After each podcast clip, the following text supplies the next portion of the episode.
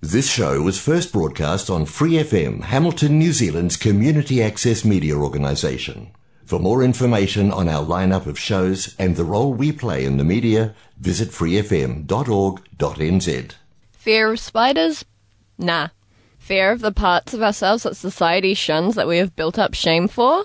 Yeah, that's the stuff. But also the spiders.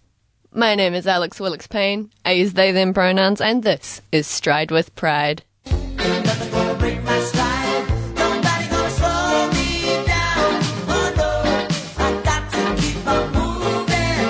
Hello, and welcome back to Stride with Pride. I hope you've all had a fantastic week, or, you know, however long it's been since you listened to the last one. Today, we are going to talk about internalized homophobia, transphobia, enbyphobia, internalized queer phobia. So I'll start by explaining a bit about what it is if you don't know. So internalized blank phobia, it's sort of how a marginalized person person with a marginalized identity responds to the hatred and uh, shame that society puts on being that minority.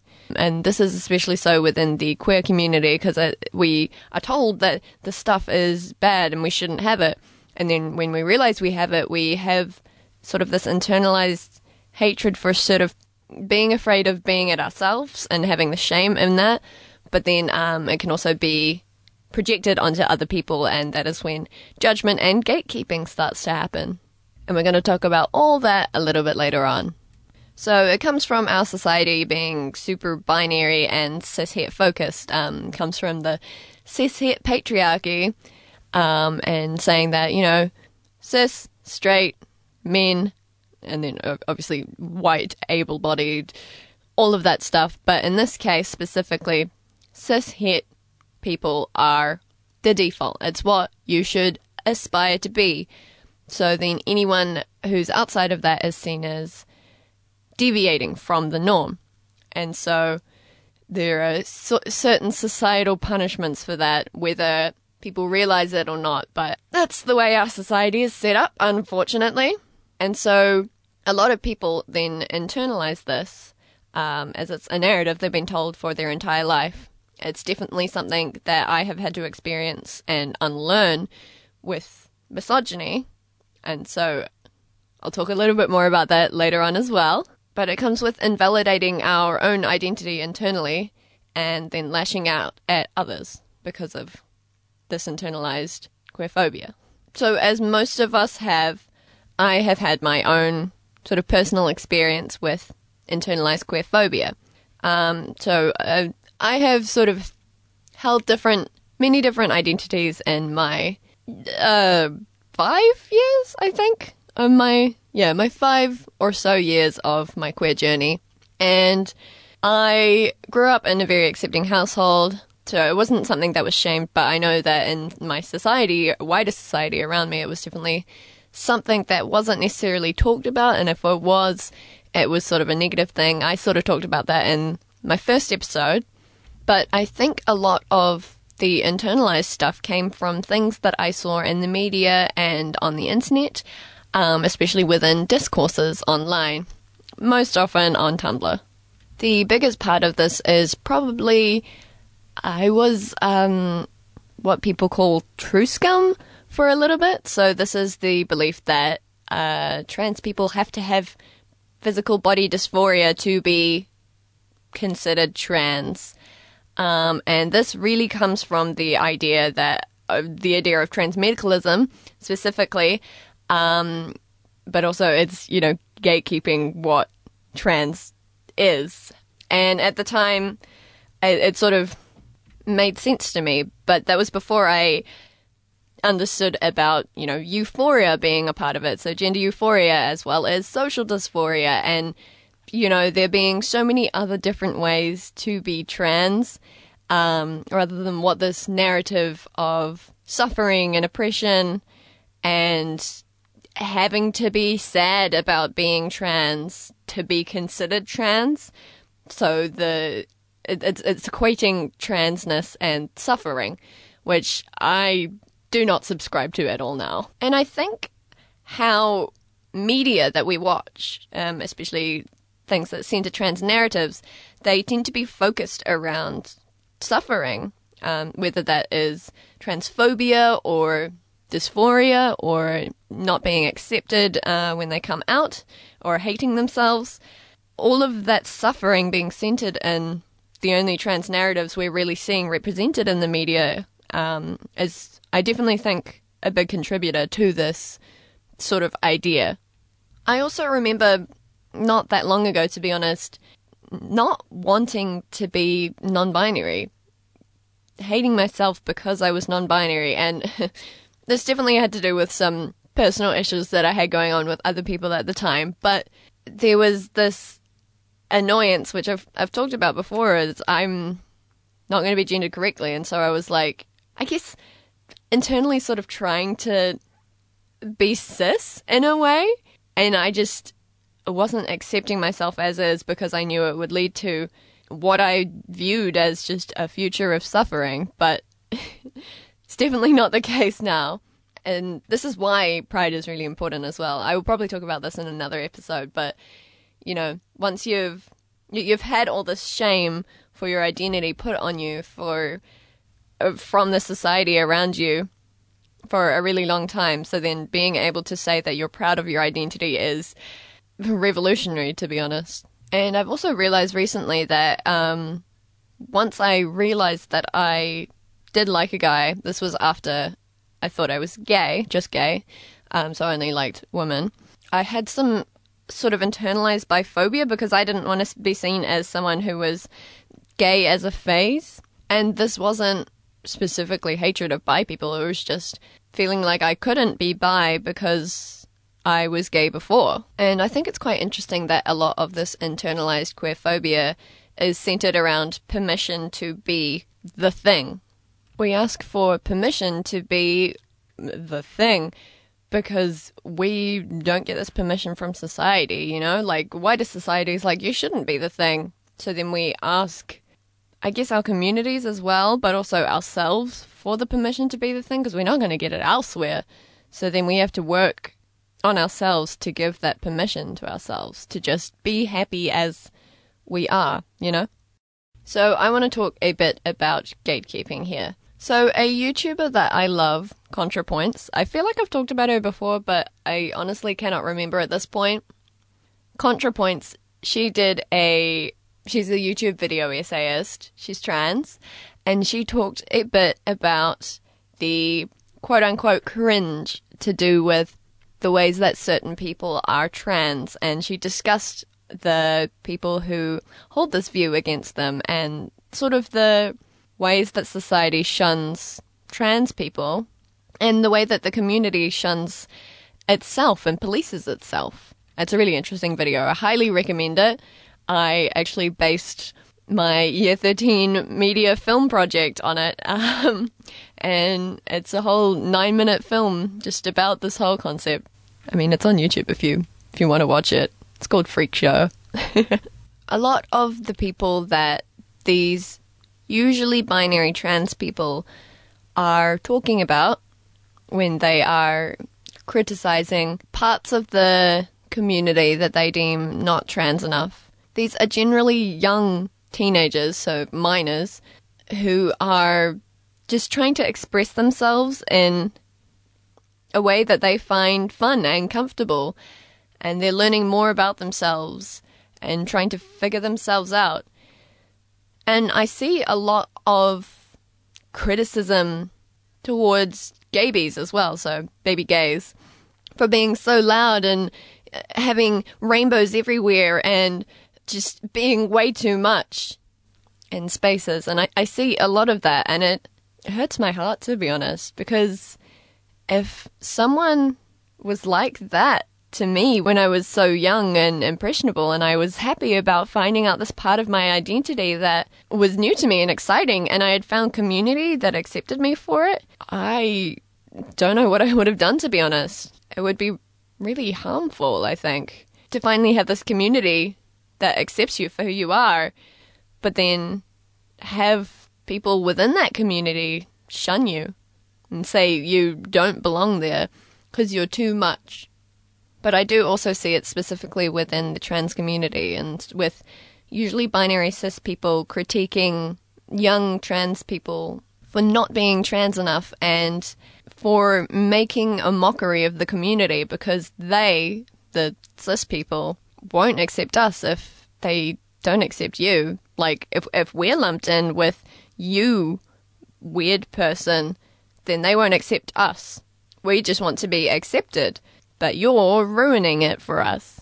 And that whole mindset is definitely a result of trauma and of shame and internalized transphobia, but it needs to be confronted.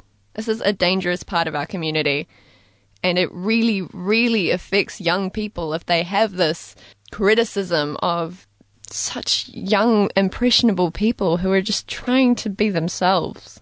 You especially see this online with cringe compilations. And, you know, the cis people do this enough. The gross fedora tipper guys do this enough. We get criticized enough. Do we really need to be criticizing ourselves for having fun? Like, yes, there are definitely parts of our community that we need to look at and analyze to make sure we're doing the best we can for ourselves and for others. But do we really need to put ourselves down when we're already being put down by the rest of the world and by laws, discriminatory laws? Can you tell I get heated about this? And the whole distancing yourself from those trans people rings so many bells towards the not like other girls trend. I guess it's a trend the whole not like other girls thing. And, you know, we look down on that now, but it's something that we all had to deal with, you know? I just want to clarify here that I do mean AFAB people. It's something that pretty much every AFAB person has had to deal with. But also, trans feminine people have to deal with once they come into their femininity and dealing with what makes someone a woman or feminine having to unlearn all of society's preconceived notions about what makes someone a woman. Mm. Lovely stuff. We distance ourselves from what we viewed as the popular people because we didn't want to be seen as frivolous or, you know, useless at things, not smart, all those things that the patriarchy thinks about women. And so the not like other girls mindset perpetuates this patriarchy because it reinforces all of these ideas about women. And so the not like those trans people falls into the hands of the oppressors, the people who are trying to keep trans people down, the cishet patriarchy. And this also applies for sexuality. I'm specifically talking about trans self hatred because it's what I know more about, but this, this applies for everyone in the queer community. Like, yes, it is a coping mechanism to not get hate crimed. Um, the assimilationist mindset, um, sort of, you know, for binary trans people, um, wanting to blend in, wanting to pass exactly as their gender. And that's completely valid. However, it's not something you should force onto other people, you know? Passing may be the ultimate goal for you, and love that for you, but some people can never pass, and some people don't want to pass. And for non binary people, there's not really a way to pass that's acceptable to cis society. I do want to note here, however, that AFAB non binary people who present more masculine are a lot more accepted than any other form of non binary and how non binary people present in the world. It's so much more accepted by wider society because it's like, oh, haha, spicy woman just wearing man clothes. That's normal. But then it's also the societal hatred of women that makes AMAB people wearing feminine clothes or AFAB people wearing feminine clothes looked down upon. It's not something that counts, and you're not valid if you do that, and I hate all of that stuff, but it is the case, so some forms of non binary are unfortunately more acceptable, in quotes, than others to cis society, but it is what it is for now. We just keep pushing for representation and all that. And remember, you're entirely valid however you dress, you're still non binary if you're non binary. If you identify as non binary, you're non binary, no matter how you dress.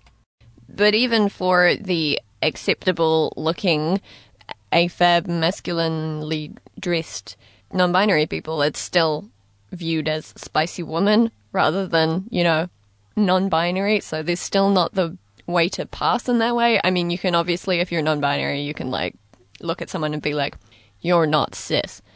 But like, it's an entirely different form of things. To be viewed, to, to pass as non binary, it doesn't really exist. And uh, passing is a whole nother bag of worms to do with a bunch of assimilationist ideas, and it's just, it's a whole thing. So it's sort of a choice between not being who you truly are or enjoying yourself, wearing whatever you want, acting however you want. It's something that takes a lot of time and healing to get rid of. It's easier said than done to get rid of internalized homophobia or internalized queerphobia, internalized transphobia, enbyphobia, biphobia, panphobia. But it is something that must be done if LGBTQ plus rights are to be moved forwards within the mainstream and within laws. It's something we need to work together to get rid of in our community because it's really harmful. And this is not meant to shame anyone who has this. It is not your fault for having this internalized hatred of something that you are, but it's something we all need to work together to remove. And so I'm going to give you a few tips now. And some of you have submitted your own as well. The first and probably most effective way to rid yourself of this internalized queerphobia is to meet queer people and expose yourself to the wonderful complexities of queerness. This way, you don't rely on stereotypes to inform your views on them. You get to know them as people first, rather than what they present as or what they do. You know them as people first. Secondly, and in a way that honestly more appeals to our community because we seem to be run by spite in certain ways. Spite the cishet patriarchy by loving yourself.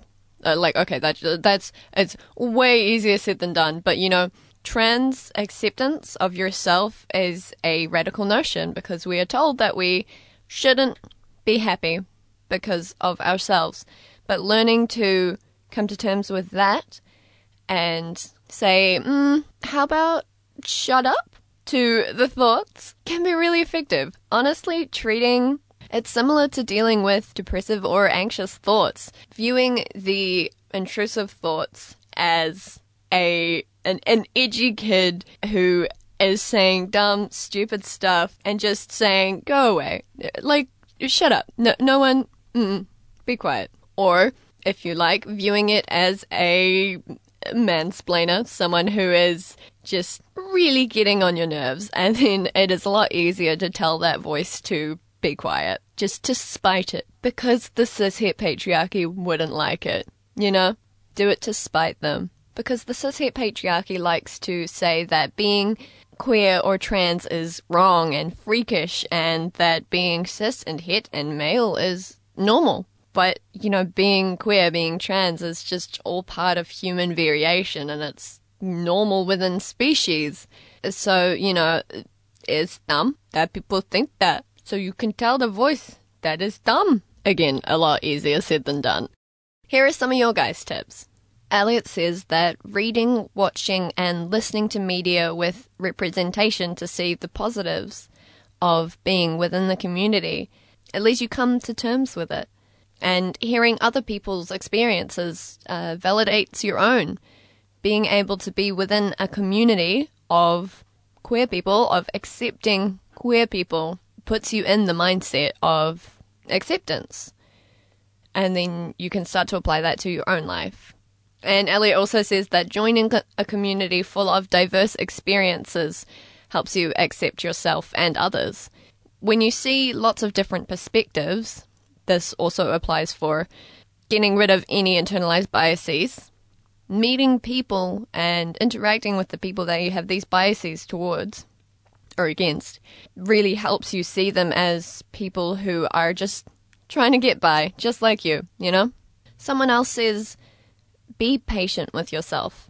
it takes a lot of time to push back against all the shame that you've been taught to feel. And it does. You have to give yourself time to work on it. It's something that takes active practice and active challenging of the thoughts in your head. Whenever you have a negative thought about a member in a community or about yourself to do with this kind of stuff, you need to take a moment to challenge that thought. Figure out where that thought comes from, the sort of origins of it, why you might be thinking that, and then challenge it. Say why. My mum, a psychologist, always says, interrogate your thoughts. Going along with what I've just said, Sean says that it's not going to be overcome all at once. It takes a lot of time and practice to get over. He also says to refrain from sharing opinions, so your opinions about certain elements of the community while you're still dealing with this, and to just think about it and take the time to think about that thought and what potential effects it can have on someone if you were to share it. He also says that you have to understand the reason that you discriminate and the true reasons behind it to counteract it. So, a lot of the time, these reasons are obviously trauma and shame, but you have to dig deep into yourself and figure out where these notions are and whether the thoughts you're having are constructive or if they do come from a place of this internalized queerphobia. Ryan says that you know who you are. Other people don't need to accept it. It just is. And that's another really important thing. A lot of this internalized stuff comes from the want to be accepted by wider society. And that's a basic human urge. We all want to be accepted by the people around us, the people we love. But sometimes that leads to harmful places, especially to do with, you know, what we're talking about today. you don't need to be accepted by those around you. You are valid and valuable in just by being. You don't have to do anything to be worthy of being loved. You are intrinsically worthy of being loved by virtue of existing. And Olivia says, move to Wellington to escape the judgment of the people who make you feel like it's wrong to be queer. You know, sometimes you just need to move cities. Move to Wellington. It's really gay there, I've heard. Not necessarily a very accessible option, but you know, it does exist if all else fails. but it does also speak to the way that your environment impacts the way that you see others and yourself. If you feel judged by the people around you, maybe it's time to make some changes to your friend group or make some changes in the ways that you interact with people. If the people are your family, maybe try spend less time around them. I know that's not necessarily what some people want to hear, but if people are making you feel upset about who you are, stay away from them. Try and surround yourself with community that is loving and accepting of you for you. A lot easier said than done. I've said that so many times this episode already, but find your community, whether that's in person at a group at your school or wherever you're doing things, or whether it's online. Find yourself a place where you can feel safe and comfortable to be yourself. And within this sort of warm blanket nest of comfort, you can start to really think deeply about yourself and it's uh, it's a lot easier to start to accept yourself from that and following on accept others. If it's more the self acceptance that you need to work on, try viewing yourself and treating yourself as if you were your best friend. You wouldn't want to hurt your best friend at all. you want to protect your best friend, you want to do right by them. And you you wouldn't just insult them. Well, you might insult them playfully, but you know what I mean. You wouldn't just insult them for who they are. You wouldn't dismiss any concerns that they have. You would take the time to go through with them and love them because they're someone that you love. And who they are doesn't change the fact that they are the person that you're best friends with. Treat yourself that way. You deserve it. You deserve to be loved and cherished and accepted for who you are because you are so valuable just by virtue of existing. You are worthy of being loved. For this week's Creator Spotlight, ContraPoints. So I talked about her a little bit earlier, but she is an amazing YouTube video essayist. She makes videos sort of in the same vein as Philosophy Tube, who I talked about last week. They are incredibly well researched, incredibly well presented as well. She definitely has that flair for eccentricity and for performance. And I do want to specifically highlight the video that I was talking about a bit earlier, which is the cringe one. Very, very impactful upon me. Lots of good commentary. And I also really enjoy her opulence video. It's a very, very detailed dissection of what richness means in our world and about capitalism and gothic horror. A bunch of good things. Her videos are all quite long. Recently, they have been sort of feature film length, which is really impressive, especially on YouTube. But they are so impeccable and so, so worth the wait. Check her out on YouTube. ContraPoints. C O N T R A points. All one word. Well, thank you so much for listening to this episode of Stride with Pride. I hope you enjoyed it. A little bit of a more somber tone today, but you know, it, it's something that we do have to address within our community and something we have to think about. And it's something we've probably all had to deal with at some point in our lives before we can get to the happy queer point. There's a lot of bad things that happen in our community, but learning to accept yourself is really important and it leads to a happy, fulfilling life. you are beautiful both inside and out, and don't forget it. Gun emoji. I hope you have a fantastic day, afternoon, or evening whenever you're listening to this, and don't forget to spread your joy. Bye. For more episodes, use the accessmedia.nz app for iOS and Android devices, or subscribe to this podcast via Spotify, iHeartRadio, or Apple Podcasts. This Free FM podcast was brought to you with support from New Zealand On Air.